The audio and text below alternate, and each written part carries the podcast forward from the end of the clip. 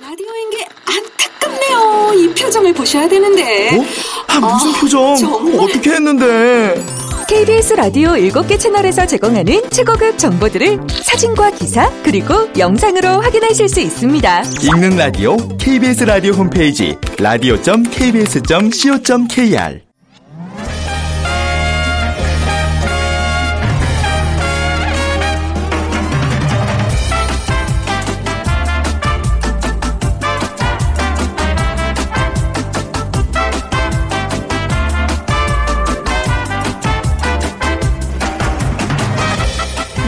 빅데이터로 보는 세상 아나운서 최현정입니다.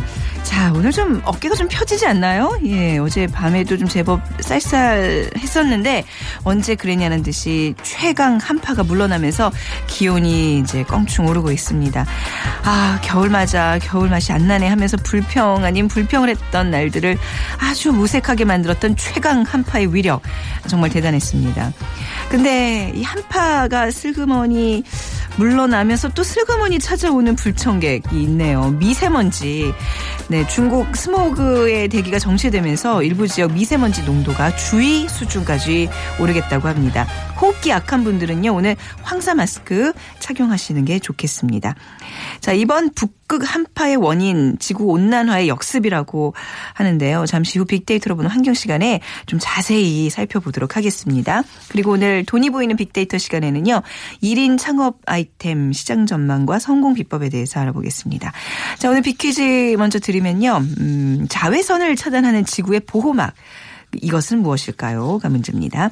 이것은 지구를 둘러싸고 있는 땅 위 20에서 25km에 이르는 높은 하늘에 있습니다. 사람은 물론이고 지구에 살고 있는 모든 생물에게 해로운 어, 태양의 자외선을 흡수해서 보호하는 역할을 하고 있는데요. 이것이 파괴되면 강한 자외선이 사람의 피부와 눈에 해로운 영향을 주고요. 또 농작물의 수확량이 크게 줄어들게 됩니다. 요즘 이것이 파괴되는 것이 큰 문제인데요. 자, 이것은 무엇일까요? 1번 아래층, 2번 중산층, 3번 오존층, 4번 63층. 네. 방송 들으시는 분들 정답과 함께 또 오늘 뭐 창업과 관련된 이야기 나눌 텐데요. 여러분들 궁금하신 것들 뭐 의견 보내주시면 됩니다. 당첨되신 분께는 3만원 상당의 문화상품권 드립니다. 휴대전화 문자 메시지 지역번호 없이 샵 9730입니다. 짧은 글은 50원, 긴 글은 100원의 정보 이용료가 부과됩니다.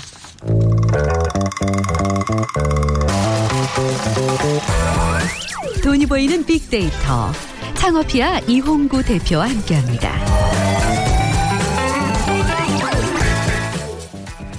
네, 창업 컨설턴트 창업피아의 이용구 대표와 함께하겠습니다. 안녕하세요. 네, 안녕하세요. 네. 네. 자, 어, 오늘 이렇게 네. 한파가 물러가서 그런지 우리 이용구 대표님의 표정도 굉장히 밝으신데요. 네. 따뜻해서 좋습니다. 네. 근데 어, 1인 가구, 1인 창업 얘기를 할 건데요. 그렇습니다. 예, 뭔가 이게 좀 쓸쓸하네요, 이거는. 네. 네. 뭐, 제, 친, 어, 저는 40대 중반인데, 네. 제 친구도 아직 뭐, 결혼 안 한 친구들이, 어, 많이 있어요. 네. 그래서 주변에 봤을 때는 혼자 사는 가구들이 좀, 어, 많다는 것을 피부적으로 좀 느낄 수 있고요. 네. 특히나 뭐, 최근에 인기를 끌고 있는, 어, 모 방송 프로그램은 뭐, 혼자 사는 우리 가구들, 연예인들을, 음, 네. 어, 집중적으로 이제 따라다니면서 네. 시청자들의 인기를 끌고 있잖아요. 네, 그런 네. 것처럼 이제 혼자 사는 이 나홀로족을 위한 그 창업 아이템이 음. 굉장히 어, 늘어나고 확대되고 있다라는 그 말씀을 좀 드리고 싶고요. 어, 일단 저는 빅데이터니까 네. 이 통계청 발표에 따르면은 어, 이건 눈이 뭐 말씀드렸던 것 같은데 국내 1인 가구가 400만을 넘어섰습니다. 네, 전체 가구의 27%. 네, 이게 이제 2020년에는 최대 30%까지 이를 것으로 전망이 되고요. 어, 잘 알고 계시겠지만 이제 그렇기 때문에 1인 가구가 늘면서 이제 혼자 밥 먹는 혼밥 쪽도 증가하고 있는 추세입니다. 근데 이게 더 중요한 데이터가 뭐냐면은요. 네.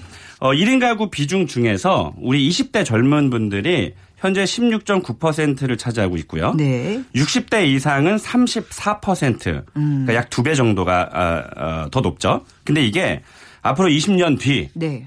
그러니까 저희가 이제 60대 초중반이 되는 딱, 예, 이제 뭐, 예를 들면 이제 제가 60대가 딱 되는 그러니까요. 해, 그때네요. 예, 뭐, 얼- 얼마나 되나요? 제가 이 가구가 데이터를 보면서 마음, 마음의 준비를 해야 되겠네요. 제가 몇 퍼센트 당연하죠. 안에 들어야 되나요? 준비해야죠. 네. 네. 그래서 어, 방금 말씀드린 대로 20대가 16.9%, 네. 60대가 34%인데 60 대는? 앞으로 20년 네. 뒤 금방 돌아옵니다. 네. 그렇죠? 어, 20 60대 1인 가구 비중이 10%대로 줄어들어요. 네. 그러니까 10% 정도로 줄어들고요. 음. 반면에 이게 60대 인구가 34%라고 했잖아요, 지금. 네. 무려 53%로 올라갑니다. 아. 절반을 차지하게 되죠. 이게 이제 혼자 사는 거에 대한 어떤 준비가 있어야 된다는 얘기예요. 네. 예, 그러니까 준비해야 되는 거죠. 그런 거죠. 오늘 그런 이- 현실을 이- 받아들여야 되는 거죠. 받아줘야죠. 오늘 빅데이터 그렇다고 네. 해서 현실 받아들인다 해서 뭐 이렇게 네. 예, 가족이 분리되거나 이러면 안 아, 아니, 되고요. 당연히. 네, 그런 뜻은 네. 아니고요. 네. 근데 어쩔 수 없이 그렇게 되는 경우들이 있어요. 네, 좀 일본 같은 경우도 뭐 혼자 사는 이런 그 노인들 굉장히 많으시니까 네.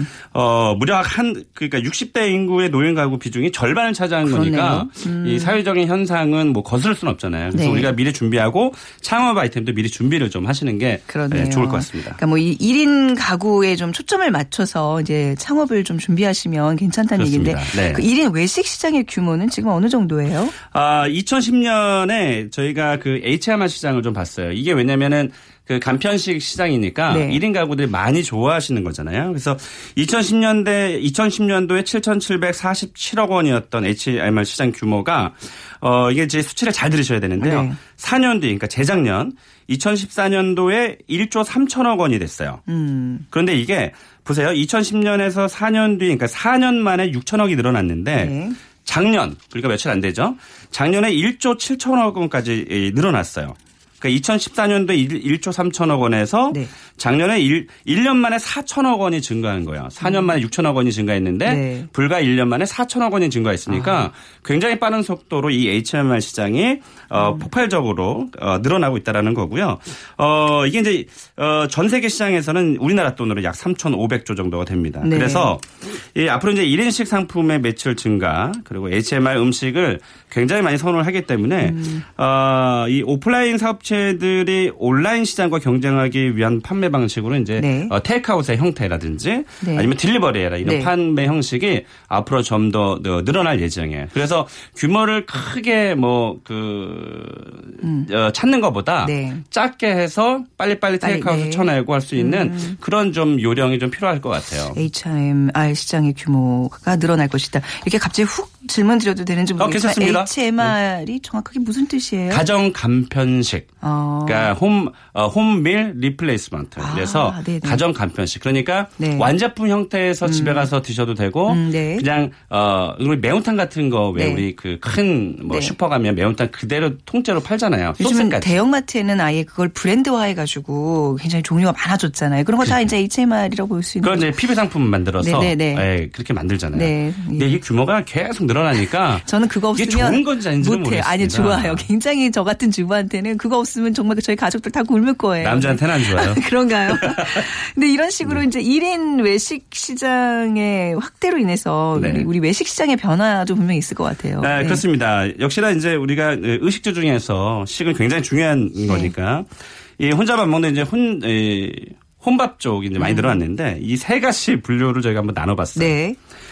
이제 원조 혼밥 쪽 혼밥 쪽이 있습니다. 그러니까 혼자 사시는 분들 원룸에서 혼자 살고 고시원에 네. 사시고 또 이제 혼자 그 밥해 먹는 이제 그런 원조 어, 혼밥 쪽이 있고요. 음. 네. 두 번째는 어, 같이 먹을 사람이 없어서. 음. 그러니까 어, 요즘에 이제 혼자 노는 문화가 굉장히 많아졌잖아요. 네. 이게 제가 봤을 때는 이제 PC방이 이제 확대가 되면서 혼자 사는 그런 어, 혼자 노는 그런 문화가 좀 어렸을 때부터 이제 자리 잡고 있는 거거든요. 컴퓨터만 이제 보면서 노는 거죠. 혼자 라면 먹고 그렇죠. 저는 그런- 걱정이에요, 사실. 네, 왜냐면 음. 우리 아이들 키우는 사람들 입장에서는. 네. 또 혼자 계속 핸드폰만 보고 있으면 네. 나가서 친구들하고 놀아라 이제 이러는데 네, 네. 이런 문화가 기- 이런 기계 문화가 발전이 되면서 이제 그런 것은 어쩔 수 없는 거스를 수 없는 것 같고요. 음. 저희가 전에 한번 이제 2030 문화를 다룰 때 네. 이제 혼밥족, 혼밥술, 아, 혼술족들이. 어떤 네. 이 문화가 되고 있다 는 걸 좀 짚어봤거든요. 그때는 느낌 어떠셨어요? 그러니까 뭐 쓸쓸하죠. 막 재밌게 얘기를 나누다가 결국에는 우리가 이런 걸 좀 극복해야 된다라는 네. 얘기로 더 마무리했었거든요. 중요한 건 아까도 말씀드렸지만 이 60대 인구가 이제 절반이 아, 되게 되면 네. 어, 지금도 그렇게 이제 뭐 그런 상황인데 음. 좀더좀저 문화가 좀 그렇게 되지 않을까. 싶습니다. 네, 네. 그리고 세 번째는 이제 진짜 바빠서 이제 혼자 드시는 분들 네. 이렇게 세 가지로 좀 나눠볼 수가 있, 네. 있었겠습니다. 네. 그러니까 이제 도시락이 잘 팔린다는 거 이게 네. 그것도 이제 1인 외식 인구가 늘어나면서 그렇습니다. 생기는 현상이잖아요. 제가 네. 숫자로 좀 말씀을 드려볼게요. 네. 이게 도시락 매출 증가가 2010년도에 그 전년 대비해서 55.2%가 늘어났어요. 근데 그 다음에 2011년도엔 42.4%, 2013년도에는 51.8%, 2년 뒤인 2015년에는 65.8%. 계속 도시락에 대한 어, 수요가 지금 늘어나고 있다라는 거고요. 네. 어, 이제 편의점 도시락을 보면 주로 이용객이 왜냐면 편의점 같은 데 이제 포스라고 해서 네. 이제 그 포스 아시잖아요. 찍는 거죠, 네, 찍는 이렇게. 거잖아요. 네네. 음. 그 매출을 찍는 건데. 이제 그 소비자가 몇 대냐 이제 이런 것도 사실 찍게 되거든요. 네. 20, 30대가 가장 많아요. 그러니까 이게 중요한 게 뭐냐면 20, 30대들이 이제 여기에 익숙해져 있기 때문에 네. 40, 50대가 돼도 여기 문화에 예, 젖는다는 뜻이거든요. 그런데 네. 이게 중요한 것은 20, 30대뿐만이 아니고 지금 40, 50대 분들이 어 이런 그 간편 도시락이라든지 이런 것도 네. 많이 찾고 있다라는 거니까 이게 전 연령층에 걸쳐서 음 그런 문화가 좀 만들어지는 것 같습니다. 네, 예, 뭐 거스를 수 없는 현상이라면 네. 이런 1인, 1인 외식 인구가 늘어난다는 거. 네.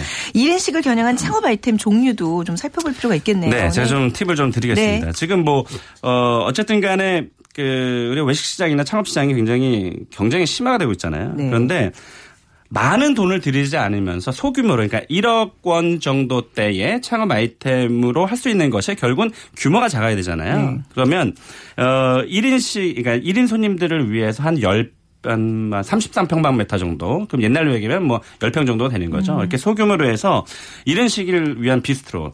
저기 제가 오늘 자료를 찾다 보니까 대구에 네.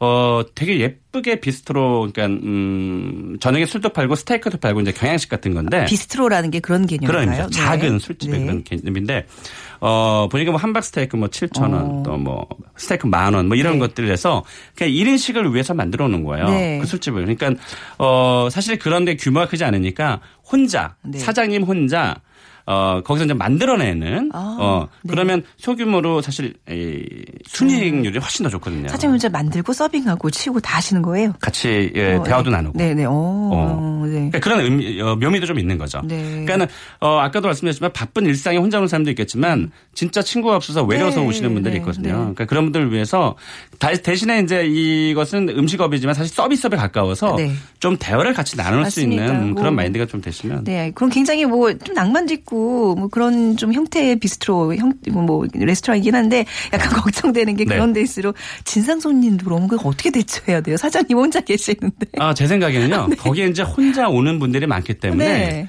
아, 말씀하신 그냥 일명 진상 손님이 오더라도 네. 그 손님들 중에서 네. 자기가 이 가게가 없어지면 이제 혼자 찾아올 수 있는 술집 없어지잖아요. 네. 그런 분들이 오히려 다 방어해 주지 않을까 싶어요. 아, 그거 괜찮네요. 그러니까요. 네. 그들이 이제 내 편이 될 수 있으니까? 그러니까 내 어. 편을 미리미리 만들어야죠. 네, 네. 어, 대화를. 그리고 음. 어, 혼자만을 위한 밥집도 네. 좀 어, 찾아볼 만하고요. 저 예전에 프로그램 이름도 있었지만 심야 식당 뭐 이런 개념으로 그럼. 그렇죠. 어, 좀 포근한 느낌이 좀 들잖아요. 1인식을 위한 비스트로 네. 추천해 주셨고 또 어떤 거 좀 준비해 볼까요? 어, 혼자 네. 사는 네. 분들 그 1인 가구 늘어나니까 그 분들이 필요한 소품들이 있어요. 작은 소품들. 네. 큰 거 말고 아. 어, 그분들을 위한 소품 전문점도 만드는 것도 좋을 것 같고요. 네. 그리고 제가 아는 지인 중에서도 이 이번에 꽃집을 여는데 네. 그 안에다 피아노를 갖다 놓고 피아노 어, 원래 이제 음악인 출신인데 네. 어, 피아노를 치면서 손님이 들어오면 네. 음악도 들려주고 그래서 혼자 사는 사람들을 위해서 어떤 커뮤니티를 만들어줄 수 있는 네. 꽃 그런 좀 포근한 왔다가 음, 문화생활도 좀 즐기, 즐기고 네. 예, 예. 어. 그래서 우리가 창업근은 굉장히 대단하고 생각- 생각하는데 네. 혼자 할 수 있는 아이템이 찾아보면 굉장히 많아요. 네. 그래서 그런 아이템을 저는 또 음, 말씀을 드리고 싶습니다. 그러고 보니까 이용우 대표님 그동안 우리가 꽃집 얘기를 많이 안 했는데 네. 꽃집은 어떤 추세예요? 네. 꽃집은 어 이게 이제 소비가 우리나라 이제 소득이 좋아졌잖아요. 그건 네. 사실이잖아요. 네. 그러니까 소득이 좋아지고 에 이제 우리가 아이를 하나만 이제 키우는 그런 상황이라서 이제 문화 생활을 하는 이제 즐기게 되거든요. 네. 그러니까 선진국들 보면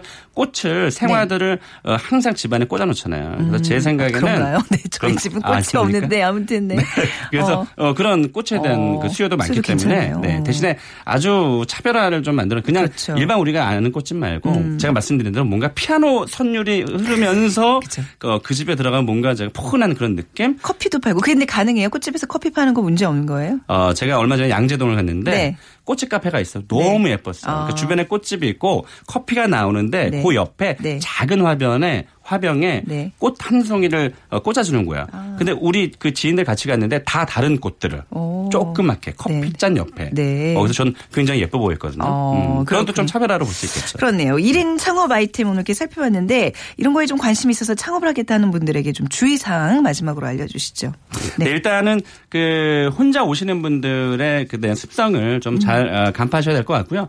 특히 혼자 오시는 분들이 어 외롭거나 아니면 시간이 없거나 어쨌든 간에 혼자 식사하시기 때문에 그분들이 어 앉아 있는 공간 그 시간만이라도 좀 따뜻하게 갈 수 갈수 음. 있도록 어 좀 어, 사장 입장에서 좀 외향적인 그런 마인드가 좀 있었으면 좋겠고, 네. 또 음악도 좀, 아름다운 음악도 좀 틀어주고, 거기서, 자, 어, 짧은 시간이나마 네. 조금 좀 편안하게 갈 수 있는 네. 그런 좀 생각을 좀 가지고 어, 오, 음.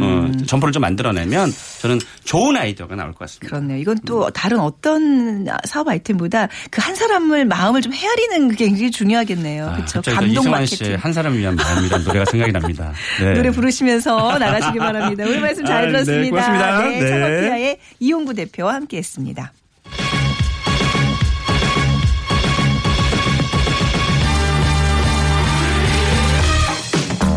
빅데이터로 알아보는 환경. 우리의 관심이 세상을 살립니다. 고려대 조영성 교수의 분석으로 살펴봅니다. 네, 고려대학교 조영성 교수와 함께하겠습니다. 안녕하세요, 교수님. 네, 안녕하세요. 네, 요즘 좀 바쁘실 것 같아요. 이게 최근에 한파를 이제 네. 우리가 이제 지구 온난화의 역습이라 그래서 많은 분들이 좀 관심 갖고 계시는데 오늘 그 얘기 좀 본격적으로 할게요. 근데 그 전에 네. 오늘 비퀴즈 아, 교수님께서 퀴즈. 한 번만 다시 내주시기 바랍니다. 네, 예, 알겠습니다. 오늘의 퀴즈는 네. 자외선을 차단하는 지구의 보호막을 맞춰주시면 되는데요. 네, 어, 이 보호막은 지구를 둘러싸고 있는 음. 어, 땅 위에서부터 20에서 25km에 이르는 높은 하늘에 있고요. 네. 사람을 포함해서 지구에 살고 있는 모든 생물에게 해로운 음. 태양의 자외선을 어, 흡수해서 보호하는 역할을 하고 있습니다. 네. 요즘에 이게 파괴되는 것이 큰 문제인데요. 음. 이게 파괴되면은 자외선이 사람들의 피부와 눈에 해로운 영향을 주기도 하고요. 네. 농작물의 수확량이 크게 줄어들게도 됩니다. 음, 그래서 네. 이게 무엇일까요? 하는 것이 오늘의 퀴즈고요. 네. 첫 번째 보기는 아래층, 음. 두 번째는 네. 중산층, 네. 어, 세 번째는 오전층, 예. 어, 마지막 네 번째 보기는 63층입니다. 네. 참 다른 곳들은 세계는 좀 너무 어이없네요. 오늘 저희가 문제 내놓고도. 네, 그런 것 같습니다. 네. 자, 정답 아시는 분들 휴대전화 문자 메시지 지역번호 없이 샵 9730으로 보내주시기 바랍니다. 짧은 글은 50원, 긴 글은 100원의 정보 이용료가 부과됩니다. 이게 단순히 문제가 쉬워서가 아니라 진짜 최근에 이렇게 날씨의 큰 변화가 결국 지구의 환경이 망가지고 있어서라는 거를 몸소 피부로 느끼고 있는 네. 거잖아요. 그래서 많은 분들이 이제 환경에 대한 관심이 높아지는 그런 반증이 아닌가 싶어요. 오늘 많은 분들이 문자 보내주고 계시는데요. 자, 미국 동부에 역대 최고의 눈폭풍이 생기고 뭐 우리나라를 비롯해서 이제 아시아 일대도 지금 한파가 몰아쳤습니다. 이게 이렇게 추운데 지구 온난화 때문이라고 굉장히 좀 굉장히 아이러니하잖아요. 네, 여기에 대한 그렇죠. 예, 네. 설명 좀 부탁드릴게요, 교수님. 근래 들어서 네. 굉장히 어, 미국 동부 지역에 폭설이 왔고요. 네. 음. 저희도 제주도에도 눈이 많이 오면서 굉장히 추웠는데 네. 이왜 그럴까에 대한 원인 분석이 나오면서 그 중에 하나가 지구 온난화와 관련이 되어 있다라고 하는 네. 분석들이 많이 나오고 있으면서 우리가 낯설게만 듣고 있는 여러 가지 이제 어, 단어들이 나오는데 그게 이제 네. 폴라 보텍스, 뭐 제트 기류, 네. 북극 진동 이런 단어들이 나오는데요. 네. 이게 다 전문적인 용어는 다 빼고 네. 그냥 쉽게 제가 이제 해석해서 어, 설명을 드리면은 네. 원래 이제 북극 상공에는 굉장히 찬 어, 공기가 있었는데 그것이 밑으로 내려온 거를 막아주고 있는 것이 어, 폴라 제트 기류라고 아, 하는 제트기류. 예. 네. 그러니까 찬 공기가 폴라 보텍스라고 하는 거를 우리가 전문 용어로 이렇게 부르고 있었는데 네. 그것을 제트 기류라고 하는 울타리 역할을 하고 있었던 거죠. 음, 그런데 지구 온난화에 의해서 북극의 얼음이 녹으면서 네. 그것이 제트 기류라고 하는 울타리의 어, 힘을 약화시킨 거죠. 네. 그래서 그걸로 인해서 찬 공기를 어, 머금고 있는 폴라 보텍스라고 하는 이것이 흘러나온 밑으로 거예요. 그렇죠 내려오면서 그게 미국 동부라든가 우리나라에 어, 막대한 어, 영향을 끼친 건데 음, 더 중요한 거는 네. 지구 온난화가 계속 진행이 되면은 네. 이러한 것들이 더 자주 어. 심하게 발생할 가능성도 있을 거다라는 그런 점이죠. 네, 그러니까 이제 이번 겨울에는 한파 폭설로 이것이 나타났는데 이런 제트 기류가 약화되고 폴라보틱스라는 그런 게 이제 영향이 커지면 또 어떤 피해들이 예상되나요? 아무래도 아까 말씀드린 것처럼 네. 한파가 굉장히 심해지는 거죠. 음. 예를 들면은 어, 영하 10도 이하로 내려가는 날짜도 더 많아질 수도 있고요. 네. 한번 내려가면 뭐 영하 20도까지 내려가기도 하고 어, 전에는 눈이 안 오던 지역도 폭설이 내려서 이런 것들이 어, 굉장히 경제적으로나 사회적으로 피해를 줄 수도 있고 네. 또 한파가 되면은 건강에도 또 피해를 주거든요. 네. 이제 저희가 이제 심혈관이라든가 이런 부분에 나갔을 때 굉장히 추운 곳에 나가면은 그러한 건강에 부정적인 영향을 줄 수도 있는 겁니다. 그리고 네. 또 하나는 지금 또 기상과 관련해서 또 우려가 되는 게 추위가 물러가니까 미세먼지 문제가 또 다시 또 어, 떠오르고 있어요. 음. 예, 안 이게 무슨 그래도 영향이 있는 건가요? 한파 뭐. 영향이라고 보기는 좀 어려운데 이제 우리가 생각하기에 한파라든가 이런 네. 것들은 공기가 무거워지고 그러니까 네. 미세먼지라든가 이런 아. 것들이 떠다니는 것들이 좀 상대적 덜 할 수 있는데 네. 조금 포근해지면서 네. 떠다니는 뭐 어떤 눈에 보이지 않는 아주 작은 그 입자들이 네. 이제 활동을 하면서 우리가 숨 쉬고 할때 직접 폐까지 들어가고 하는 이런 문제가 생기는 거죠. 음. 그러니까 이래저래 참 환경이 네. 어떻게 보면은 우리가 인간의 활동에 의해서 여러 가지 생기는 그런 것들이 우리에게 거꾸로 음. 부정적인 영향을 좀 갖고 오는 거 아닌가 이제 그런 생각이 듭니다. 네, 계속해서 이런 한파들이 계속 발생한다면 결국 지구 평균 기온이 낮아져서 온난화가 더 이렇게 긍정적일 나- 수도 있는 네. 면이 있다고 볼 수도 있지만 아, 어, 결국에는 모든 것이 연계되어 있기 때문에 네. 어, 겨울철이 따뜻해질 수도 있는 거 아니냐라고 이렇게 네, 네. 긍정적으로 하는 분도 있지만 네. 그 따뜻해진다라고 하는 것이 아까 말씀드린 것처럼 북극의 얼음을 녹여서 음. polar vortex라고 하는 찬기류가 강해지고 네. 그것을 둘러싸고 있는 울타리 역할하는 제트기류가 약해지면서 네. 우리가 예상하지 못했던 이러한 그 기상 이변이 생기는 거니까요. 네. 마냥 그 겨울철이 따뜻해질 수 있다는 걸로 좋아하는 건 아닌 것 같습니다. 네, 547 하나님께서도 오존층 이상 현상으로 피해도 많지만 미래 어떤 희귀한 현상들이 많아질지 걱정입니다. 이제 이런 것들이 다 어떤 환경 파괴 현상들이니까요. 네. 그리고 8468님, 엄마는 가족의 오존층인 거 맞죠? 우리 집은 무서운 아빠로부터의 보호막 역할을 합니다 하면서 재밌는 문자들이 오늘 굉장히 많이 오고 있습니다. 자, 이 환경과 관련돼서 그래서 이제 지구 전체, 지구촌 차원에서 기념일들 을 네. 만들고 있는데 저희가 이제 상반기를 좀 대충 살펴봤어요. 네. 한 10월부터 해서 또 이제 어떤 행사들이 있는지 알아보도록 하겠습니다. 음, 여러 가지 어, 주요 기념일들과 네. 어, 캠페인들이 벌어지는 것들이 있는데요. 어, 굵직굵직하게 말씀드리면 7월 11일 네. 그날은 세계 인구의 날입니다. 음. 현재 2015년 전 세계 인구의 숫자는 73억인데요. 네. 한 30년 전인 87년에 인구의 아, 전 세계 인구가 50억 명을 넘었습니다. 그래서 그 50억 명을 넘은 것을 기념하기 위해서 제정한 게 세계 인구의 아, 날이거든요. 그렇군요. 네. 그런데 어, 얼마 전에 그러니까 작년 7월에 통계청에서 보고서를 하나 발간을 했는데요. 세계와 한국의 인구 현황 및 전망이라고 하는 보고서인데 그 내용을 보면은 전 세계 인구는 앞으로 2060년이 되면 99억 6천만 명으로 증가할 거다. 네. 그런데 우리나라는 2015년 기준으로 해서 한 5,100만 명인데 2060년이 되면 오히려 4,400만 명으로 감소할 거다라고 네. 이렇게 얘기를 했습니다. 네. 전 세계 인구는 증가하는데 우리나라 인구는 감소한다라고 전망을 했는데 그 이유 중에 하나가 출산율인데요. 출산율이죠. 네. 저출산이 문제죠. 2000, 예, 2010년과 2015년 어, 전 세계 출산율은 2.5명입니다. 음. 근데 우리나라는 1.23명. 네. 전 세계 네 번째로 낮은 수준이죠. 네. 또 하나는 어, 전 세계 인구 중에 65세 이상 비중은 2015년에 8.2%입니다. 10%가 안 됐는데 2060년이 되면 약 18%. 음. 우리나라는 65세 이상 인구의 비중이 작년에 13.1%인데요.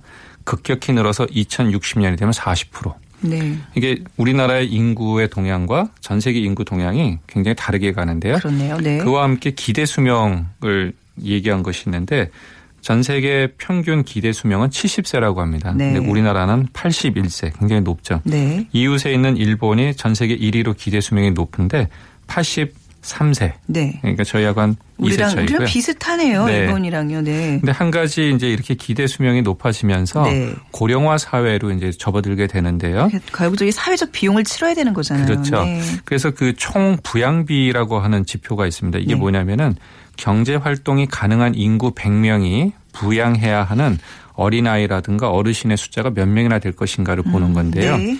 전 세계적으로 작년 그러니까 2015년 기준으로 보면은 경제 활동 인구 100명이 피부양해야 하는 인구수는 52명 정도에서 네. 2060년이 되면 61명으로 오를 거다라고 전망을 했는데 네. 우리나라는 굉장히 충격적입니다. 예. 작년에 37명에서 2060년에는 101명. 아, 한 그러니까 명이 한 명을 1대1로 돌봐야 되는 그거보다도 더 많아지는 거죠. 많아지는 거네. 네. 그러다 보니까 전 세계적으로 보면은 오. 어느 곳은 인구가 너무 많아서 걱정인데 네. 어느 곳은 너무 적어서 걱정인 인구의 양극화가 생기고 있다라는 거고요. 음. OECD 보고서에 따르면은 인구가 전체적으로 많아지게 되면은 식량이라든가 네. 물, 에너지 이러한 문제가 생길 것이고 네. 또 대부분의 인구 증가가 많이 생기고 있는 것은 개발도상국, 특히 아프리카와 아시아에서 발생하고 있는데 네.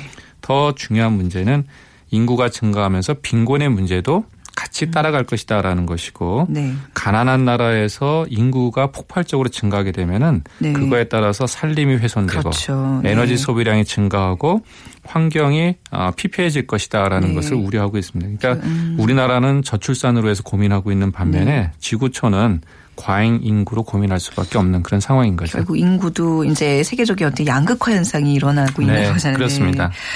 자, 그리고 매년 9월에는 이제 전 세계 오존층을 보호하기 위한 날이 정해져 있고요. 또 1년 중 단 하루만이라도 자동차 없는 거리를 만들어 보자는 네. 자동차 없는 날 행사가 치러지고 있는데 이것도 좀 소개 부탁드리겠습니다.